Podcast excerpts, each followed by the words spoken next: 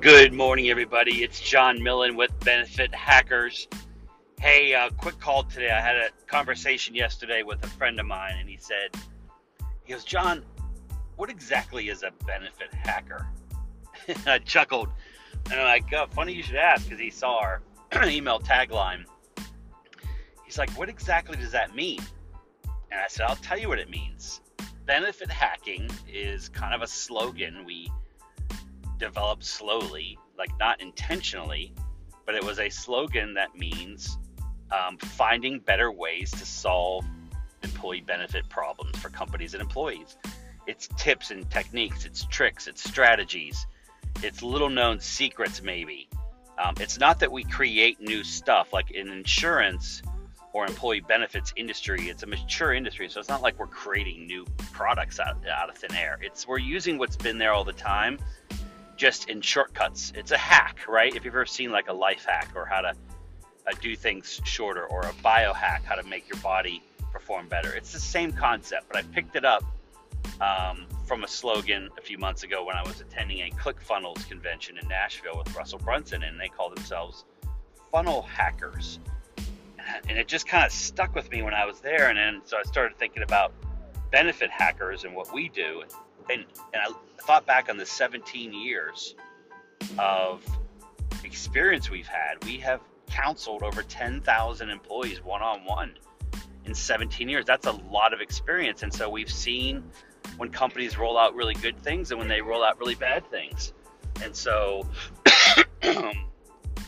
we've kind of, we're hacking. So an example would be talking to a client recently, a prospect, I should say, small company growing they have six employees and they were looking at two medical plans. And I said, why, why have two? Let's just have one. Because until you get to a little larger size or until you have maybe differing demographic groups of people, maybe classes of employees where you may want to offer different things, why have two? And you know, talking to the person responsible for human resources, which is also responsible for so many other operational things. And I'm like, your life will be a lot easier if you just had one rather than two because now you got to remember two plans and make sure they get in the right plan. And remember, hope an employee doesn't pick the wrong plan because they see it in writing and then they select the wrong one when they enroll. So many things can come up operationally in the back end. And just keep it simple. The two plans they were looking at were almost very similar in price. And one had a little bit better coverage. I'm like, just go with one or the other. Just make it simple. Keep on. That's an example, right? Um, I don't know whether other advisors would have counseled them on that. I, my feeling, and I've seen this enough times, is they were like, "Hey, yeah, let's just do two. but they're not thinking through like, what's a hack? The hack is to do one. You don't need two plans. I'm helping you out by telling you you don't need two plans. We can look at two plans later. Or uh, another hack might be another company was looking at two dental plans. A larger group had about 22 employees they currently have two dental plans. They said, why do we need two dental plans? Let's have one dental plan. Like, you really don't need a buy up plan on dental. Let's just pick a good plan and have one. they're like, oh, that's a good idea. That's another hack. They're simple. So these are things we do. We, we challenge the status quo as a good way of thinking of it. We look at what's typically done and ask why. Why are we doing that? Can we make it better?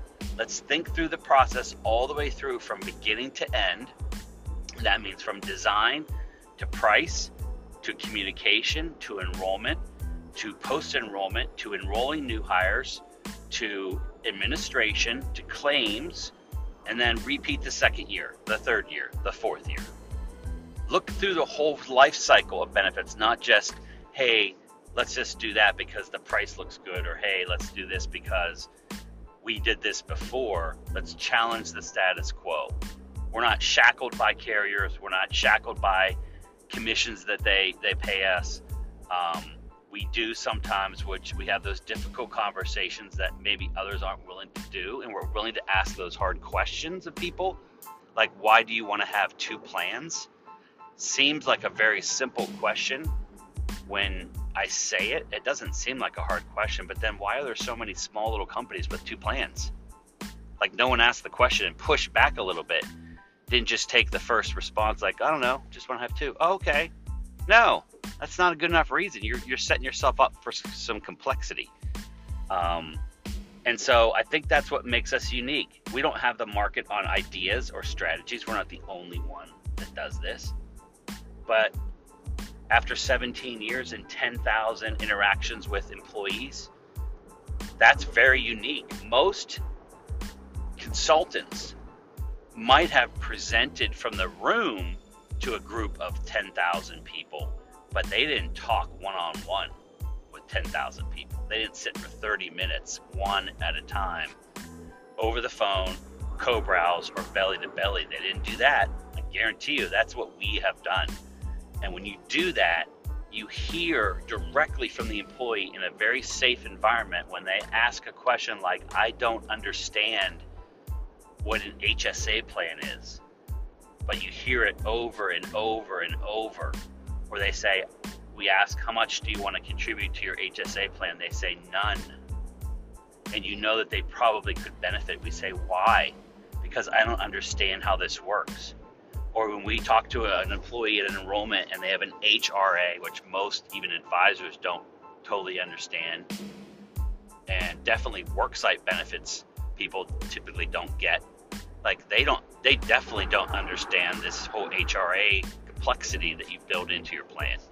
So, just some quick, there's so many scenarios I could go through on every single product line from disability to accident to life insurance to pet insurance to identity theft coverage to enrollment platforms to wellness programs to communication engagement programs to reducing ER visits to claims administration to true portability, all kinds of stuff, right? That's what we do. So, hope that makes sense. People have been asking recently since our branding is starting to spread a little bit. So I thought I'd share a little bit about us. Check us out at benefithackers.com if you want an, a, an objective third party or second party review, third party review, I guess it is, um, a second opinion, right? That's what we're telling people.